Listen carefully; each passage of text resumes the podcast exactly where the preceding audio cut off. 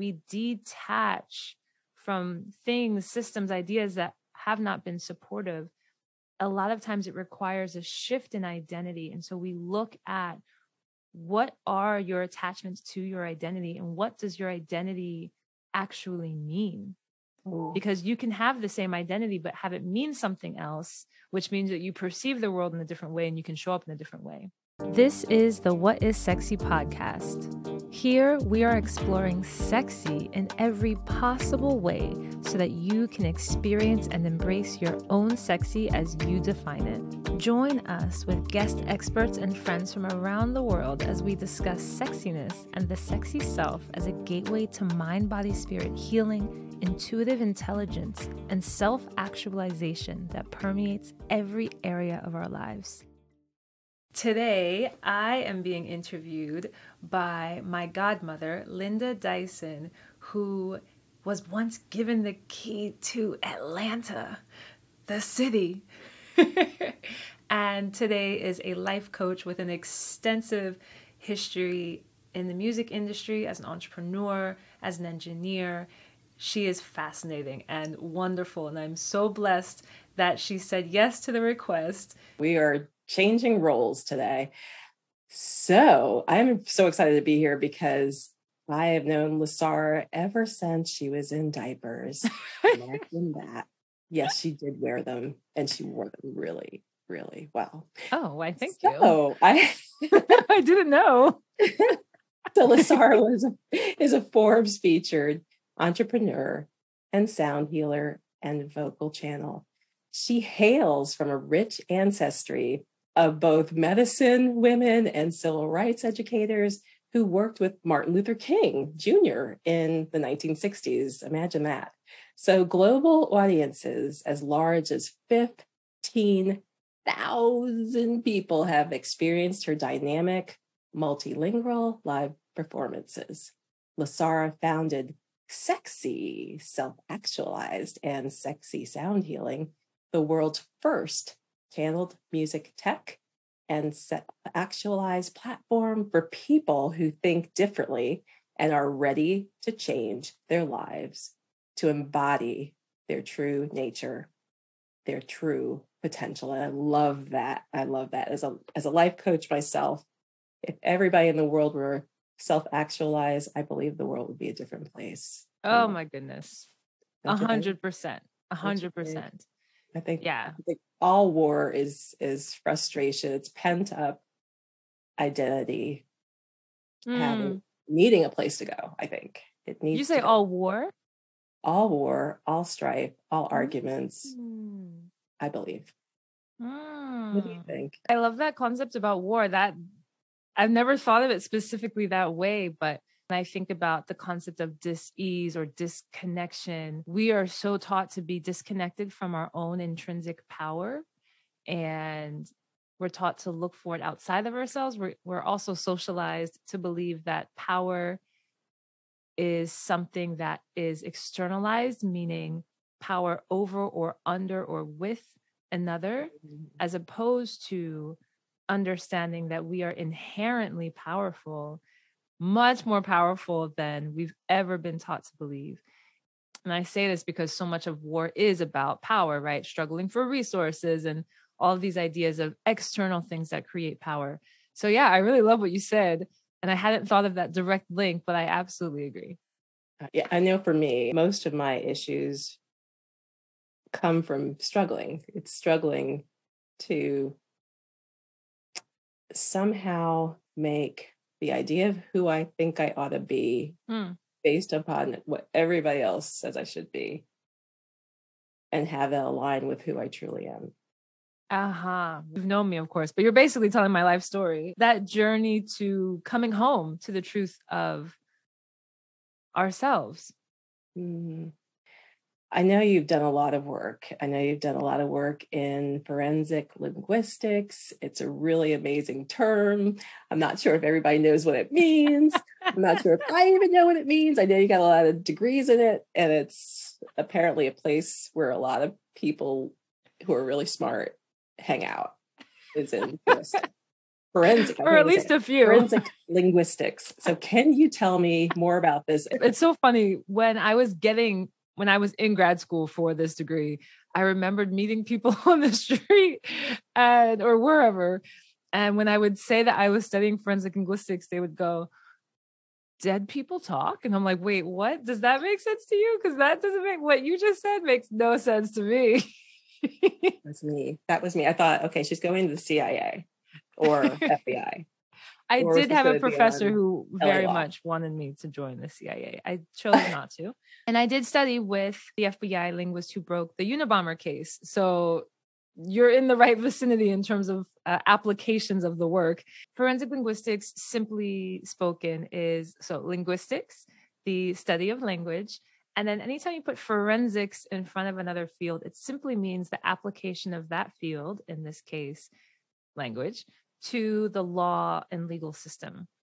Mm. Now, because language is everywhere, forensic linguists do a lot of different things within that intersection. So there are some who are actually reviewing the language of the legal system of courts of justice etc there are people who are advocating uh, linguistic rights for those who maybe don't speak english or need uh, signing support etc uh, where I focus is this area called authorship attribution. And oh my gosh, it's so fun. It's like ling- okay, language detective work. So oh, wow. essentially, the idea I haven't talked about this in so long. This is exciting. this is exciting. I've never heard about any of this, you guys. Ladies and gentlemen, this is like a first time. This is a premiere. I have no idea what she's talking about, but let's stick with her.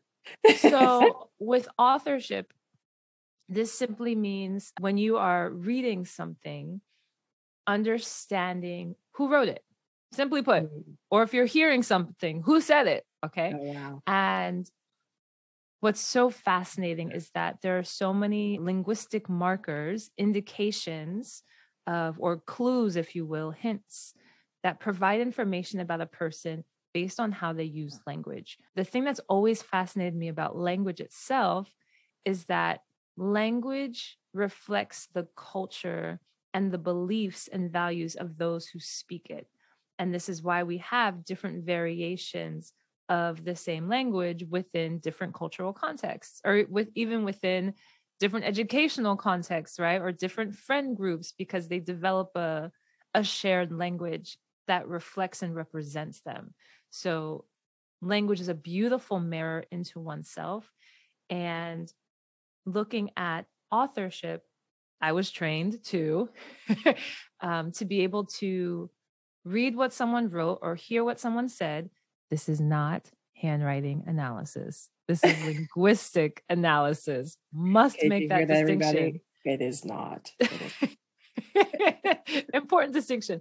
So it's actually how they use the language and understanding information about them. And what's fascinating is that you can understand so much demographic information, a lot of times educational information, a lot of times, right? The beliefs and value systems. What's interesting now versus when I studied this a decade ago is, of course, the advent and introduction of AI based text. Oh, so that definitely is like the next evolution of, of how do we do authorship with you know ai scrubbed and put together uh, you know blog posts or things like this but typically where we're looking at authorship is in legal cases where there is a short list of suspects and a number of known texts or things that they authored and then there is linguistic evidence in the case and the idea is to understand this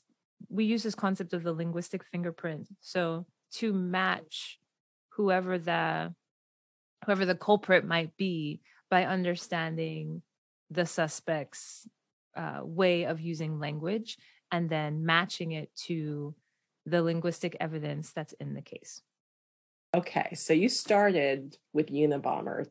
Give me the bridge from Unabomber and forensics around a suspect and take me across the bridge to get to sexy self actualized? How do we possibly go from one place to another? I am curious. I know everybody else is. yeah, I guess that's probably not where anyone was expecting this to begin. yeah, we're all shocked. we're all just thinking, okay, cool. well, this is, this I absolutely adore, and I think at the core of everything that I care about and everything I do is connection. Mm. And mm-hmm. growing up, it was human connection. I grew up in a very, very mixed family, diverse in many, many ways, um, beyond demographics. And there was this desire I had to be a bridge when I would see people where I grew up in Delaware at the time. It was like there were white people and there were black people. And if you were anything else, it was like question mark. and so, of course, we were very mixed. And I have two older sisters who we are literally three different skin colors, different eye colors, different hair colors. And we had three very different experiences in childhood simply because of what we looked like. We were raised with the same values in the same household, but the world projects these different things onto us. And so I mm-hmm. became very fascinated with understanding how to connect with all types of people. When I discovered language, and in particular, how language connects to the belief sets and what's going on more deeply for people, I was like, oh, must pursue this path. in undergrad, I did sociolinguistics, which is uh, understanding nuances and variations of language within a culture. And I studied a lot of different languages. I speak a number of different languages, but I moved to forensic linguistics when the professor that I worked with basically introduced me to the field because it was new at the time. I was the first woman of color to graduate with this degree. So I always love novelty. I was like, oh, something new, adventure, ding, ding, excitement. But what really sold me on studying it at all was this idea that I could use my passion to serve justice and to support whether it was exonerating someone or you know serving serving justice in the way we typically think about it. So that's how i got into it. Now how i got out of it was yeah how did you get on this podcast? I had a feeling that wasn't just one small step. Yeah how i got out of it was and i remember this very well there was a day. So I mentioned we studied with the FBI linguist, um, James Fitzgerald. Hey, Jim. Oh. Um, and there was a day in the class where we were looking at evidence for a case, and the evidence in the case, the linguistic evidence in the case, was the language on the wall, the blood stained language on the wall of the victim. Wow. This was where the words were, right? So, this is where the linguists would do the analysis.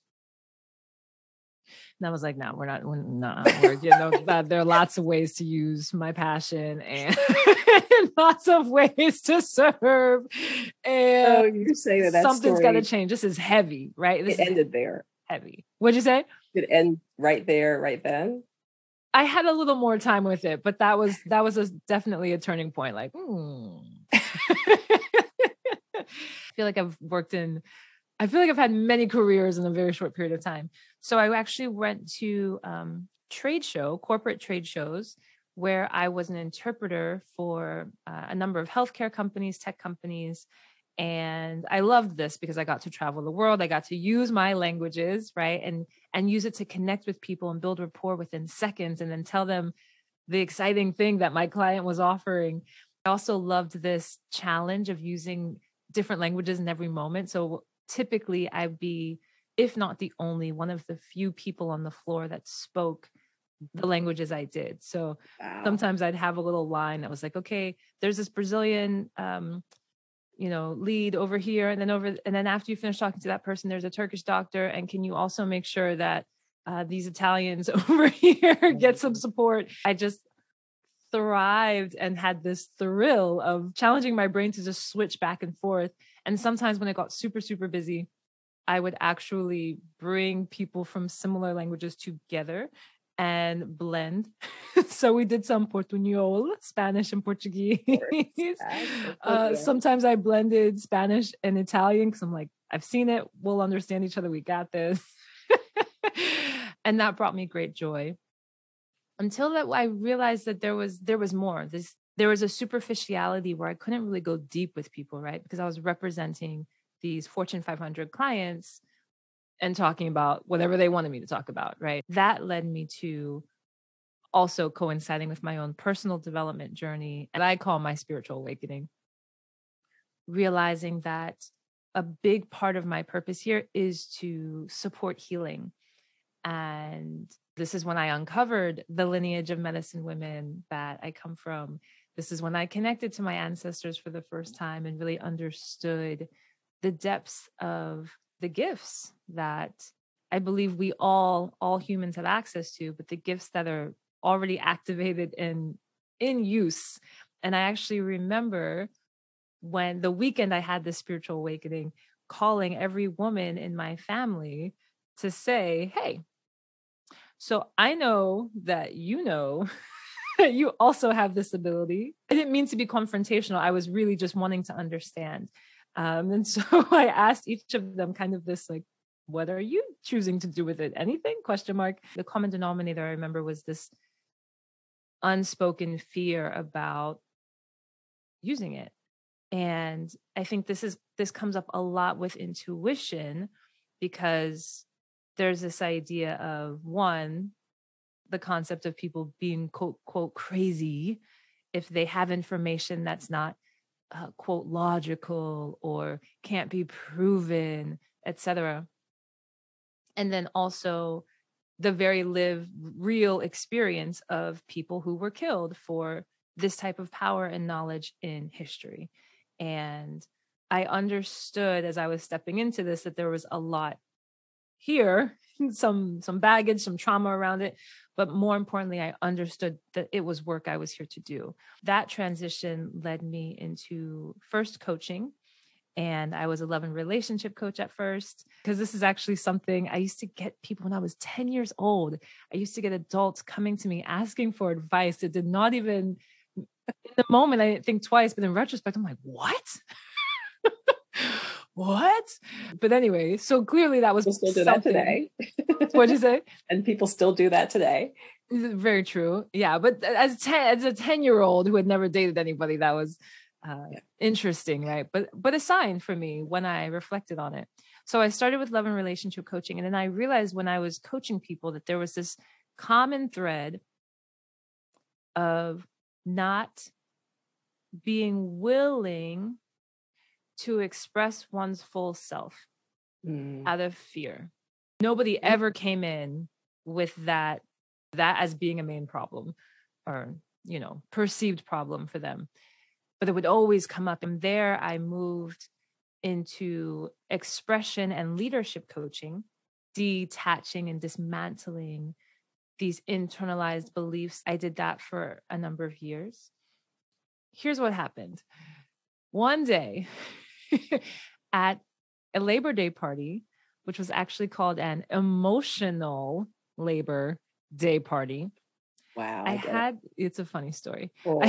I, I had this experience where I by the way, I got to this party knowing nothing about quote emotional labor. I was like, it's a Labor Day party. We're gonna have fun. Anyway, so we're in this mansion of all kinds of different people plucked from every echelon of society. Everyone kept talking about, like, whoa, it's a really interesting group of people, but beautiful, beautiful people. And there came a point a few hours into the party where the host, my friend, and I think her partner at the time sat everyone down in the main room for the quote emotional part, which they simply asked people to kind of share at their own choice whenever they wanted what was going on for them if they had, you know, emotional whatever. I had no intention to share. I was listening, I was enjoying. And after probably the fifth person, as I'm just sitting there in this place, I get this kind of message or hit or something lands in my brain that says, make sound for the room. And I'm like, what? in my head, of course, like, huh? And the very second that I get confused about what I heard, the hosts point to me and go, Oh, Lasara, would you like to share next? And I was like, I thought we weren't calling on people. You said you weren't going to call on anybody. and I thought, okay, okay, this is supposed to happen. Got it. Cool. And so I gathered myself with zero idea of what I was about to say or do. But there were only, each person was given 60 seconds. So I'm like, whatever it is, in a minute, it'll be over. okay. I think I just said something to the effect of, I'm been guided to make sound. uh, and maybe I said one other line, and then I closed my eyes and I just started to allow sound through my voice. And as soon as I did, information just started flying. This room of people who I did not know, with the exception of my partner and the host, all of a sudden I was just receiving information from their energy fields about what what was going on with them, who they were, what emotions they were feeling, all of these different things. And I was channeling the sound. And what came through so strongly that day was this uh, current of grief. I remember at the end of my whatever 45 seconds of this saying that this is for those who are grieving right now. And when I opened my eyes, I could see who it was for because there were just red faces with streams and streams and streams of tears down their faces. And it was such a palpable moment. I remember a few of the people who were close to me put their hand on me afterwards because they could see the energy that was moving through me to wow. do that. And it was this experience that had me realize, oh, okay, this this right here this is this is what i'm i am to be doing. This is what i choose to be doing. That led to the creation of sexy sound healing where each week i channel sound. So this is what i call vocal channeling you mentioned in the bio. We channel sound and uh, there are also you know kind of standard uh, sound healing instruments as well but the channeling supports the clearing of energetic and emotional blocks. So often in the personal development space, there's this discussion around manifesting and getting the goal and going to the next place and having more and all of this. And, and I would say in society as overall, there is less of a focus and definitely less of a celebration around the concept of letting go and mm. releasing, mm. which is required in order to have the space to bring in more, to bring on a new identity, to step into a new place that you want to be and grow in your life. For the sound healing, having this combination of instrumentation that supports the the feeling of groundedness and supports the feeling of that connection that can call in more plus the release to actually create space for it has been game changing and life changing, not just for me, but now for hundreds of our members and clients. The last bridge here to sexy self actualized. yeah, that was my next question. there are these ideas about sound healing. Sound healing is, you know, something that's meditative and you listen to it and people think it sounds like elevator music and other people think mm. it sounds mm. like music and you need to be quiet and sit still and take it in and be good at meditating in order to receive healing. And none of those things have to be true exclusively. A big portion of what I really wanted people to understand is that sound healing, and more specifically, frequency and energy, mm. are gateways into accessing this place in ourselves where we can experience spiritual development uh, mental strength, physical embodiment, and ultimately this self actualization. To that effect, the old coach me combined with healer me and my incredible partner who produces our body of work inside sexy sound healing that merges sounds of mainstream music with uh, scientifically proven healing frequencies so that you can be, you know, bumping to some music and still get healing. You don't have to sit still, you don't have to be quiet. We have plenty of meditative music, but we also want people to be able to experience healing regardless. So it was really important for me to have all of these different entry points and access points for people to be able to heal trauma, to experience the fullness and potential of themselves, to understand it intellectually, and then actually learn to embody it in the world for inside out prosperity. And the sexy self actualization curriculum is going to support people to do that in addition to these on demand sound healings and frequencies and personalized channelings every week. Now, can I ask you a question? This is one question that just popped up for me. How do you get a person who is immersed in the current culture and society and societal norms and got to get goals done, got to achieve, have to do the thing? How do you get them to go from outside in prosperity to inside out prosperity and what does that also get them? Mm-hmm. Mm-hmm. by making that Ooh, transition. i love that. I love your curiosity. So curiosity is so sexy. It opens spaciousness. Thank you for this question. This is so important. And to what i said earlier about how society places very little value on the concept of letting go and releasing, I believe there's a reason for that. Because when you realize that you can let go of the beliefs that you've internalized that keep you feeling stuck, that keep you feeling like your value and your worth comes from outside of you, that keep you feeling like you have to work mm. hard and toil. And the more you work hard and toil and feel exhausted, the quote better you are.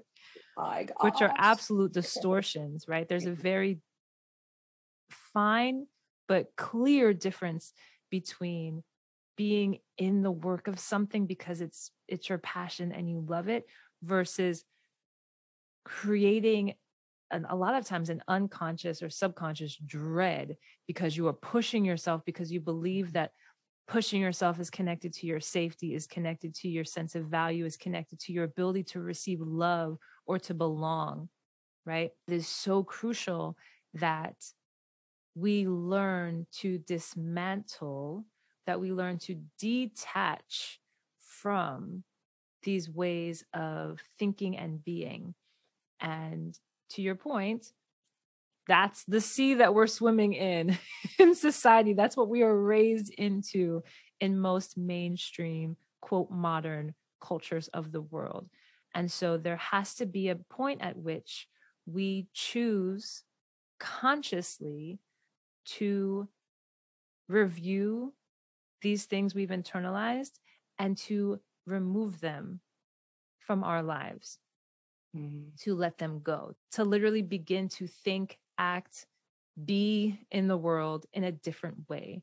And so that requires a process of letting go. That also requires a, a value on the idea of letting go. And again, a complete detachment from what is perceived to be valuable and uh, the ideas of what makes one worthy.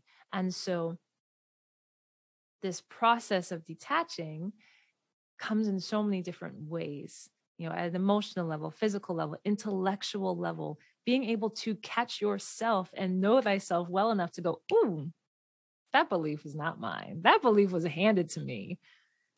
It's, yeah, why am I telling myself I need to contort right now in order to fit in or in order to think that I'm going to be, quote, good enough? Right. And what makes this really difficult is that, especially if you're in a workplace or an institution it's being reinforced, right? Because it is of the, that culture.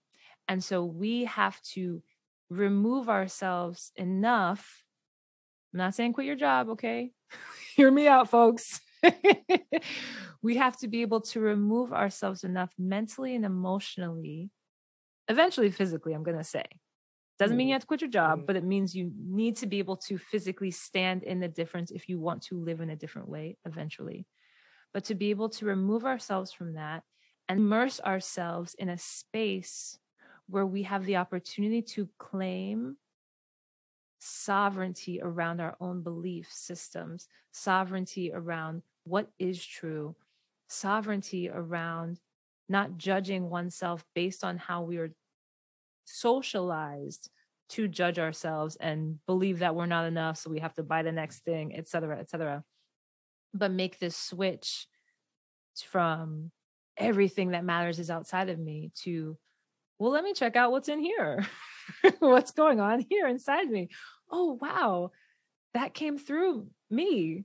Cool right? And it's a practice. And not only is it a practice but it is also something that you know the muscle that you build from this space is also easier life hack when you gather in community with other people who are normalizing it because we humans are social beings so when we hang out with other people just the same way you got the first ideas that you believed in childhood you were hanging out with people right?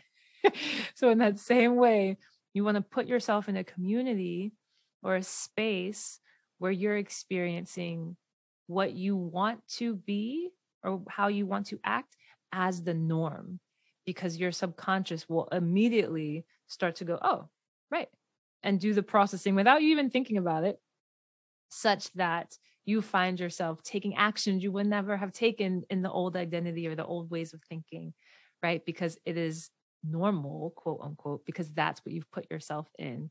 So detaching and the power of community are two big ones this episode is brought to you by Sexy Sound Healing, the audio streaming platform revolutionizing the sound healing experience.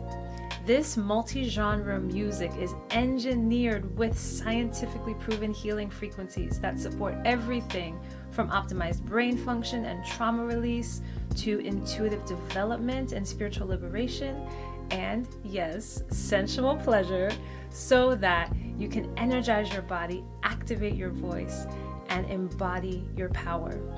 Visit sexysoundhealing.com today to get your free trial.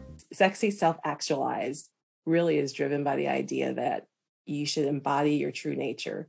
So how do you do that? How do you do that day to day? You're in you're in a job that I guess where you know half the people don't believe what you believe Mm, and you and because everybody's here we obviously know that they they know something's not quite right. They know that they're searching for something. I know a lot of people i work with are searching for something that's more authentic yeah. because what's happening right now in their day to day just is not it.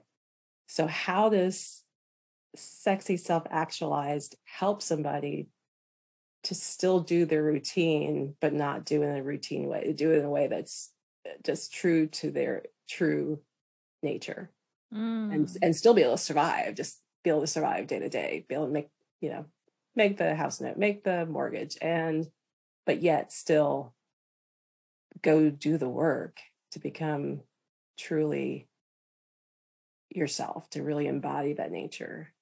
Yeah, a big part of this uh, detaching, one of the things you said in this question was when you're, I don't remember the exact words, but when you're at work or you're surrounded by people who believe completely different things, et cetera.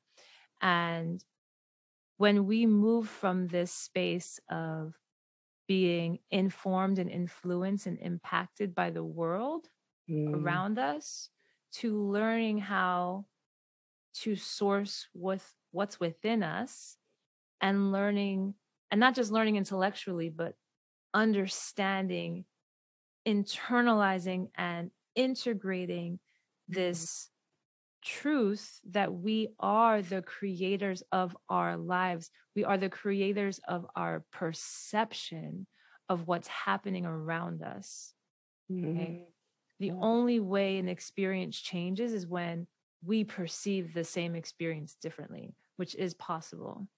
And they used to talk a lot about this in the context of decolonization in particular, where the world around says, oh no, you're the victim. You are the victim. Okay. that's that has a strong hold, especially when something is attached to identity. When we detach from things, systems, ideas that have not been supportive, a lot of times it requires a shift in identity. And so we look at what are your attachments to your identity and what does your identity actually mean? Ooh. Because you can have the same identity, but have it mean something else, which means that you perceive the world in a different way and you can show up in a different way. We have four pathways on the medicine wheel when we talk about sexy self actualization. And I just spoke of one of them, which is the the detaching and dismantling.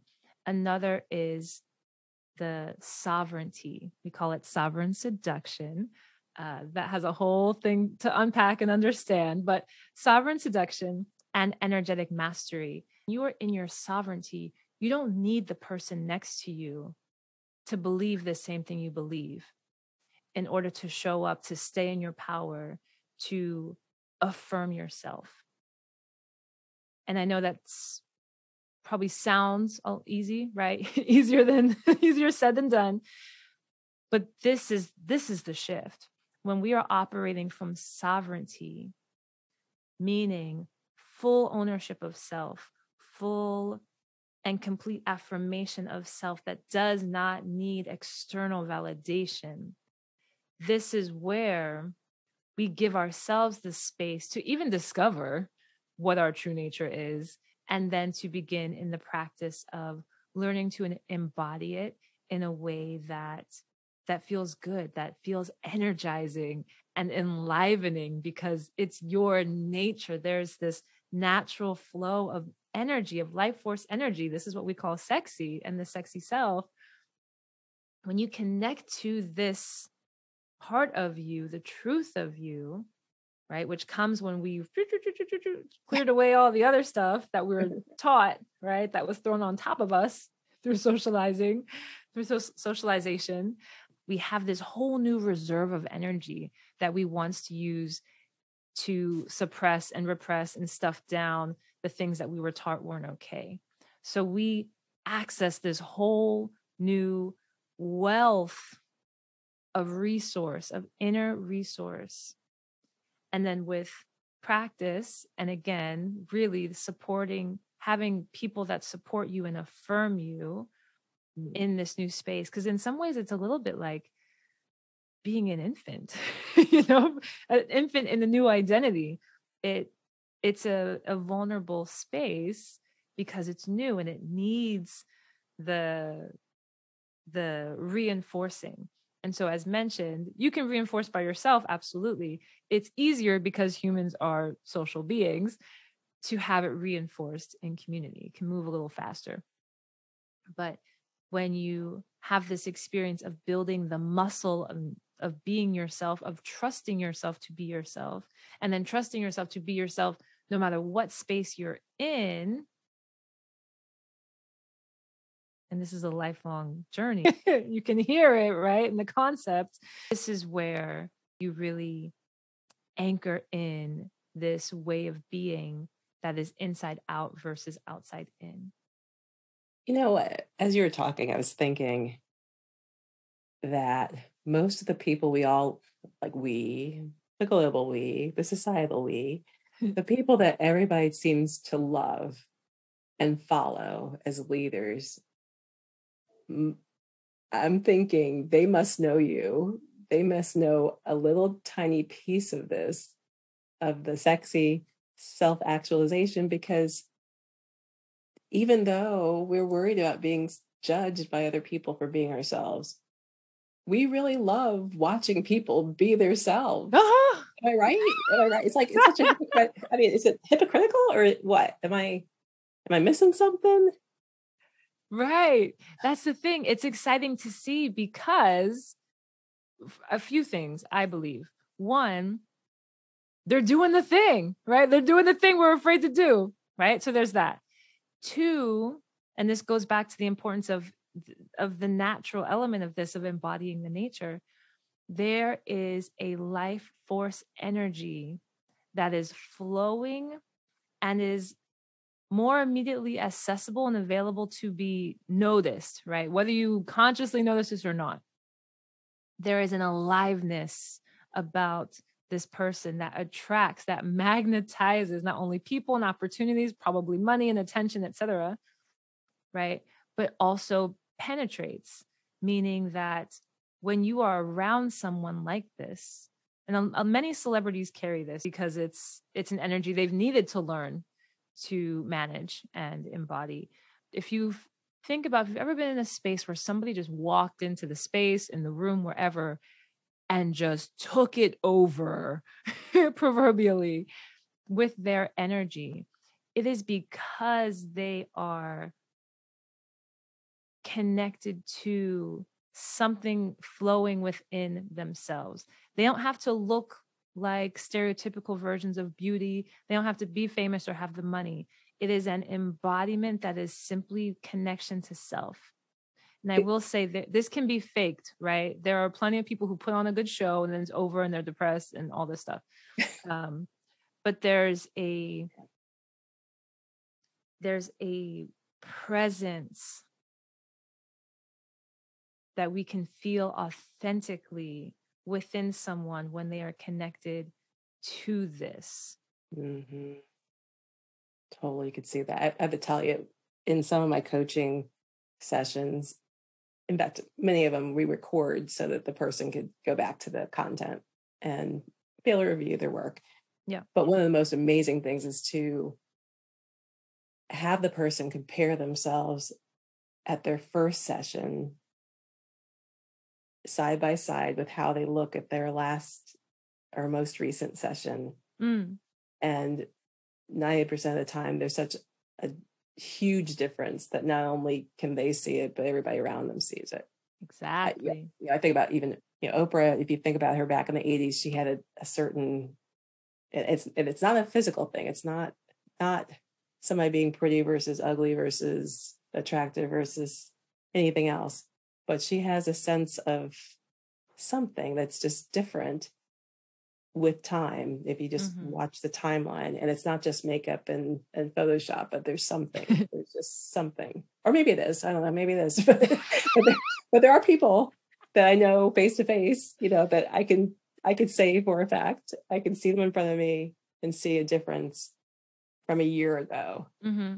if they if they do this self actualization work if they allow themselves to be sexy and authentic and and do all the things you see the difference. Yeah, totally. I would actually say that there's a physicality, not the superficiality that I believe you're referring to, but there's a physiological change. Right. That's the one. Be, right. Because there, there are chemical, neurochemical changes. There are actual things that move and shift cell on this cellular level inside of us when we connect to this place.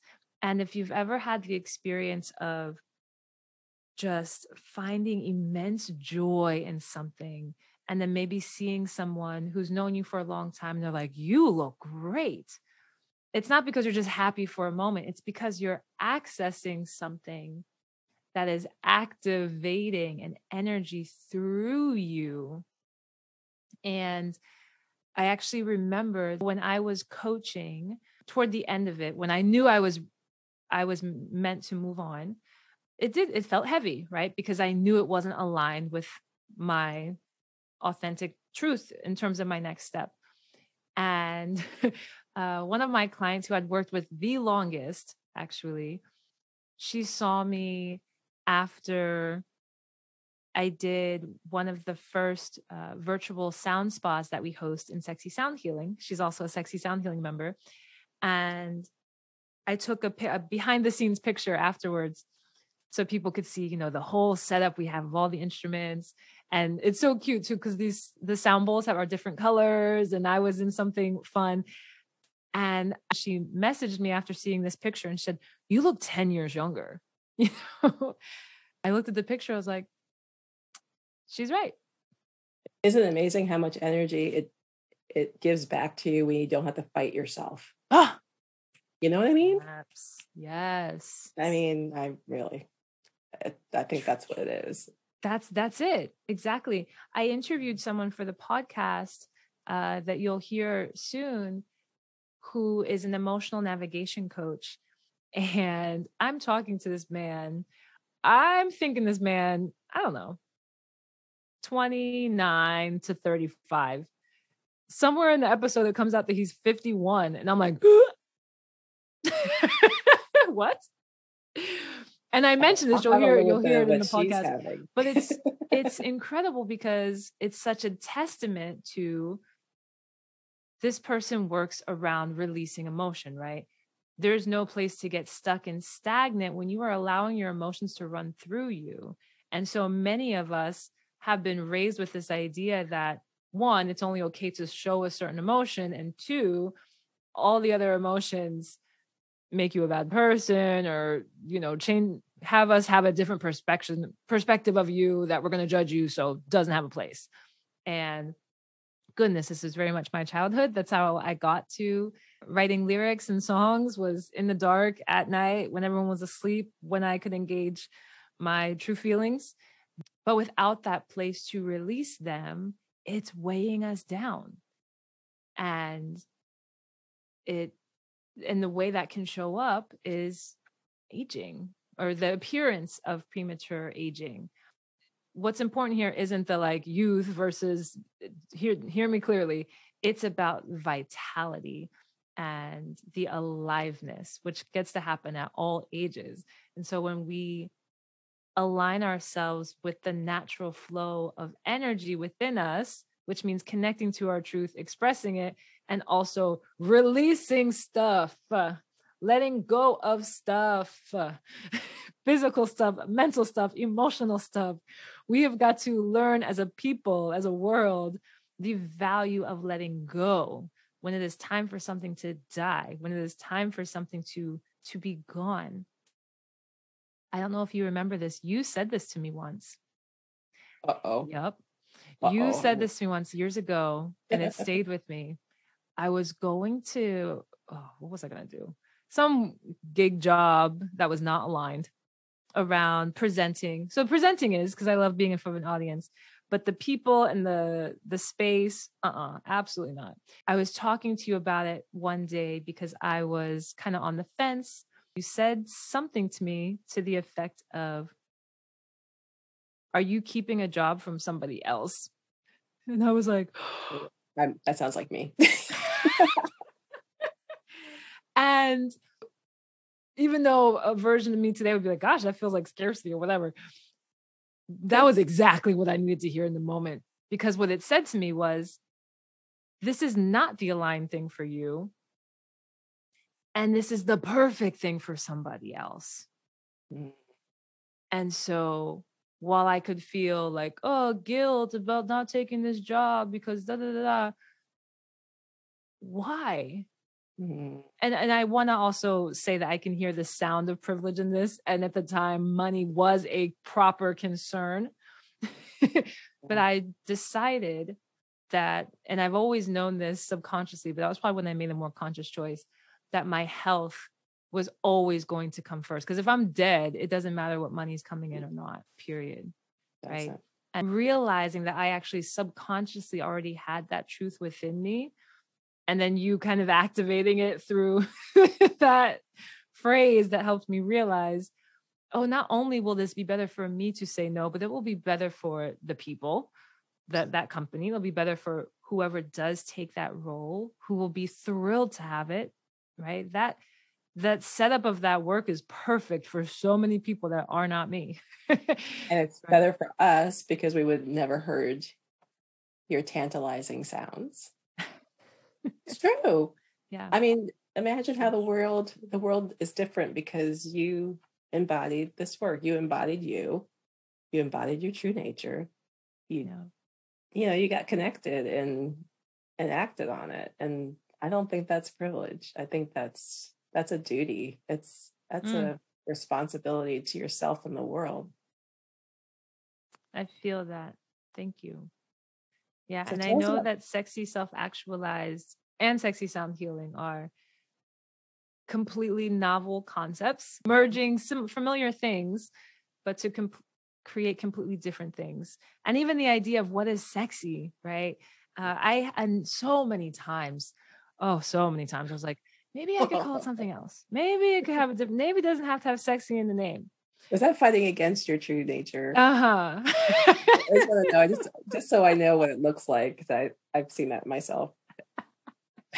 Yeah. it's a battle. it needed to be sexy because we're also supporting the the redefining and the reclamation of it. I am a catalyst. I am someone who initiates people and creates things that have never existed. That is literally part of my genetic or DNA or some type of coding within me. And I activate this in others. You're absolutely right. You're absolutely right. This is what I'm here to do. This is what I'm meant to do. And I would have never come to it if I had been stuck doing whatever those people were asking in the way they were asking. Ugh, eye roll. so true. Thank you. That's awesome. That's awesome. Well, how does a frequency, tell me, how does sound and frequency impact any of this? Like, how does it really work? Tell me. I'm it- so glad you asked because this is all of it. Simple breakdown is this the universe, the world, and we're talking from a physics perspective here, science perspective.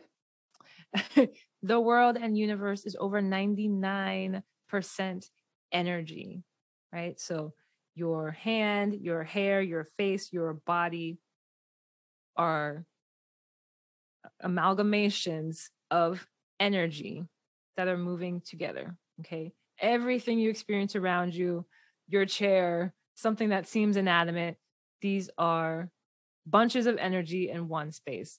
Everything is energy. Everything is energy. Energy happens in waves and particles.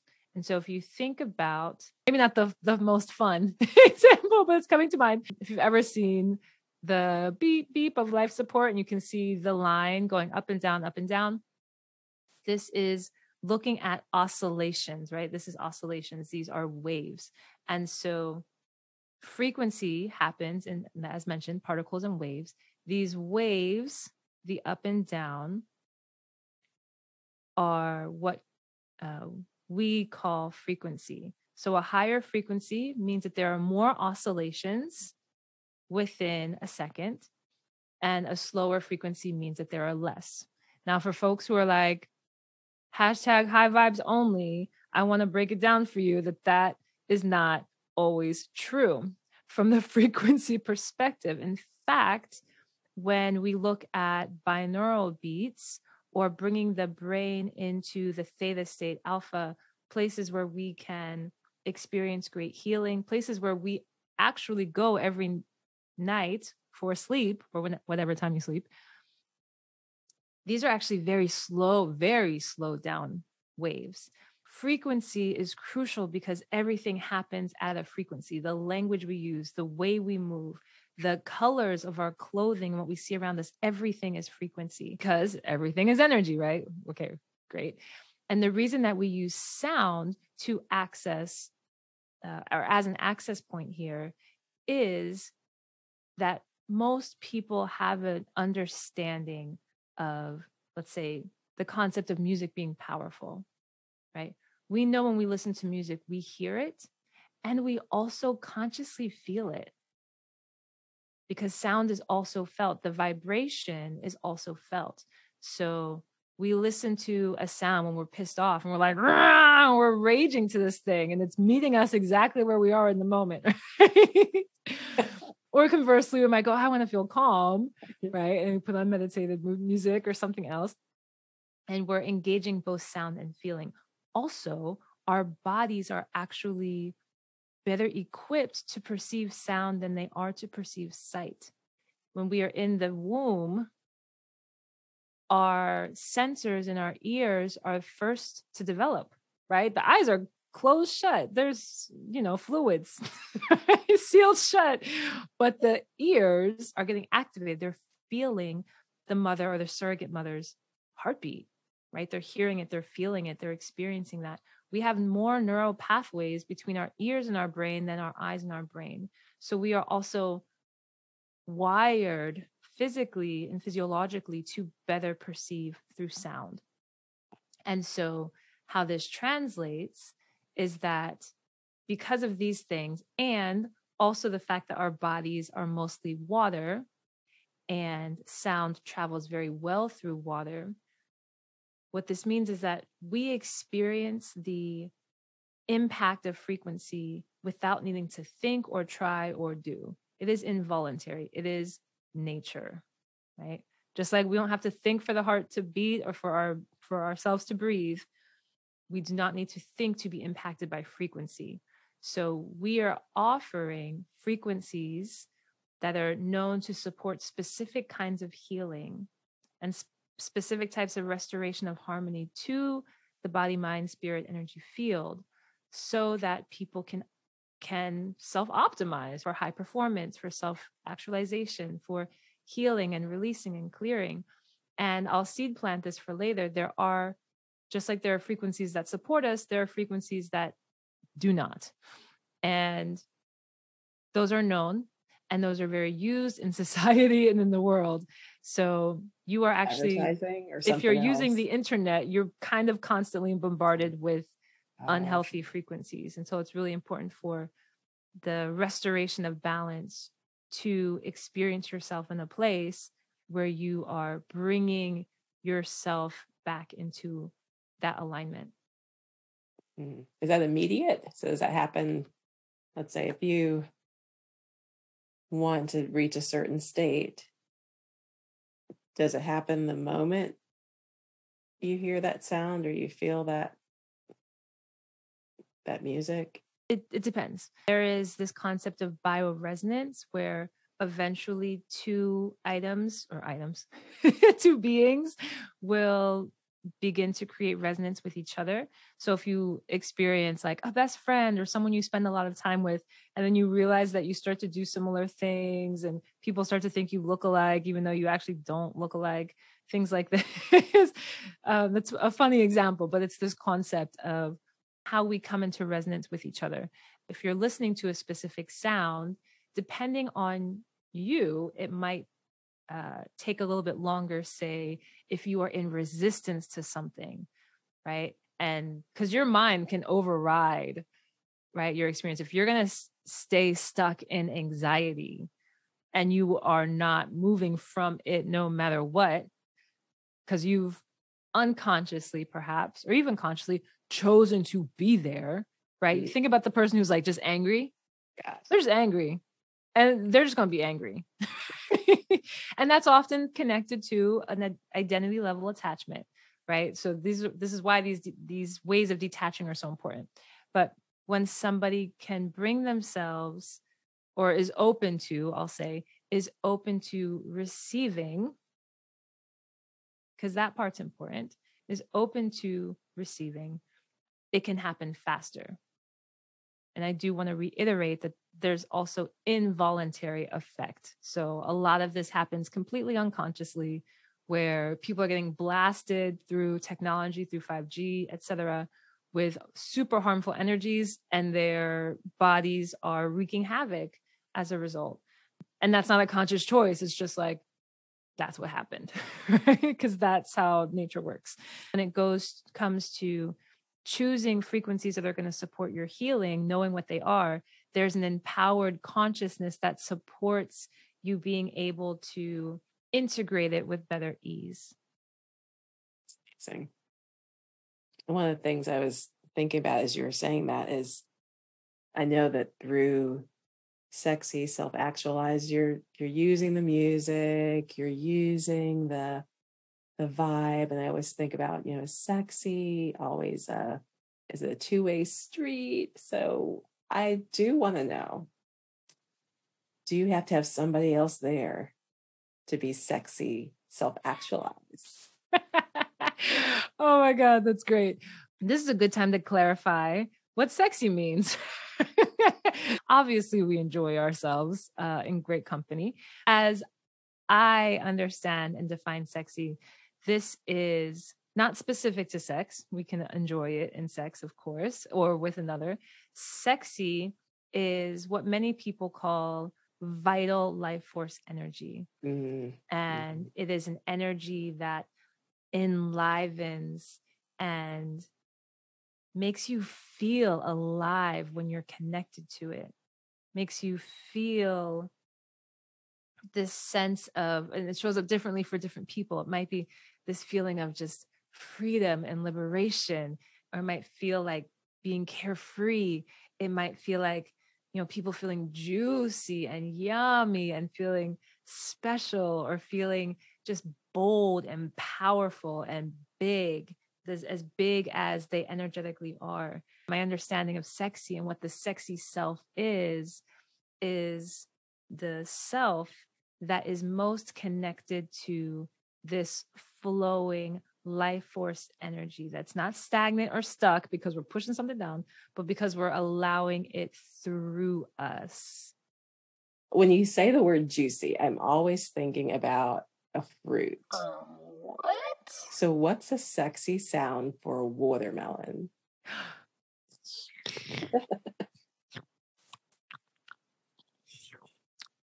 okay. Now, is there a different one for a cantaloupe? Oh my God. All right. I gotta rub my hands together for gotta this. bring one. it, gotta bring it. Cantaloupe.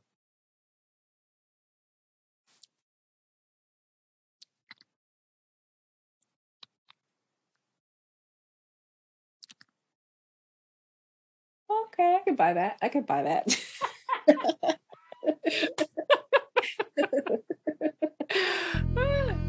so, if you had to say the word rind in a sexy way, how would you say the word rind, like an orange rind?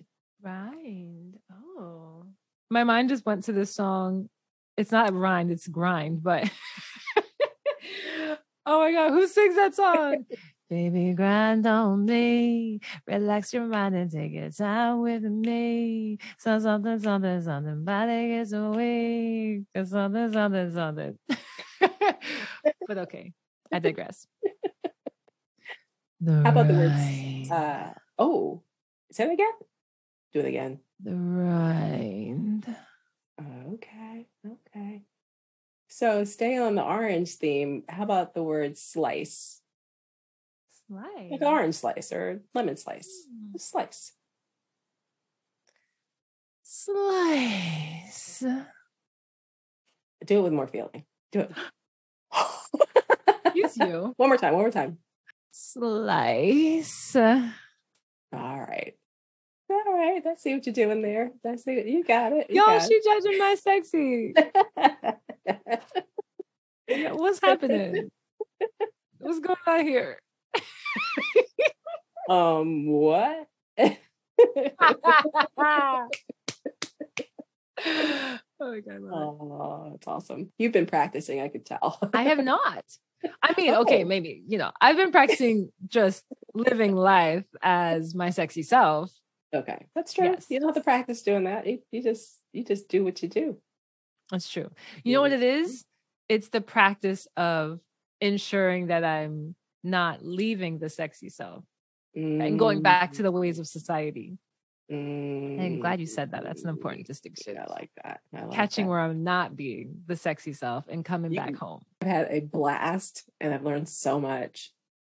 I can't wait to see what else you have to come out with. So, you guys, if you need to look below, I know she has a lot of really great information for you with this podcast. So, I'm going to sign off and hand it back to Lasara to close us out. Thank you so, so, so much, Marina, my godmother, Linda Dyson. So glad you joined us for today's episode. I want to hear from you. What were your takeaways? Do you have questions, aha moments, perhaps a favorite quote or sound? Let us know in the comments below, or you can visit us on our social media sites Instagram, TikTok, Facebook. Now, if you're not already, make sure you hit the follow button if you're listening on Spotify. If you're listening on Apple Podcasts, hit that plus button. And if you can potentially see me right now talking to you on YouTube, make sure you subscribe to our channel so that you are updated every time we release a new episode and also when I go live with Q&As. I cannot wait to connect with you. Talk to you soon. Mwah.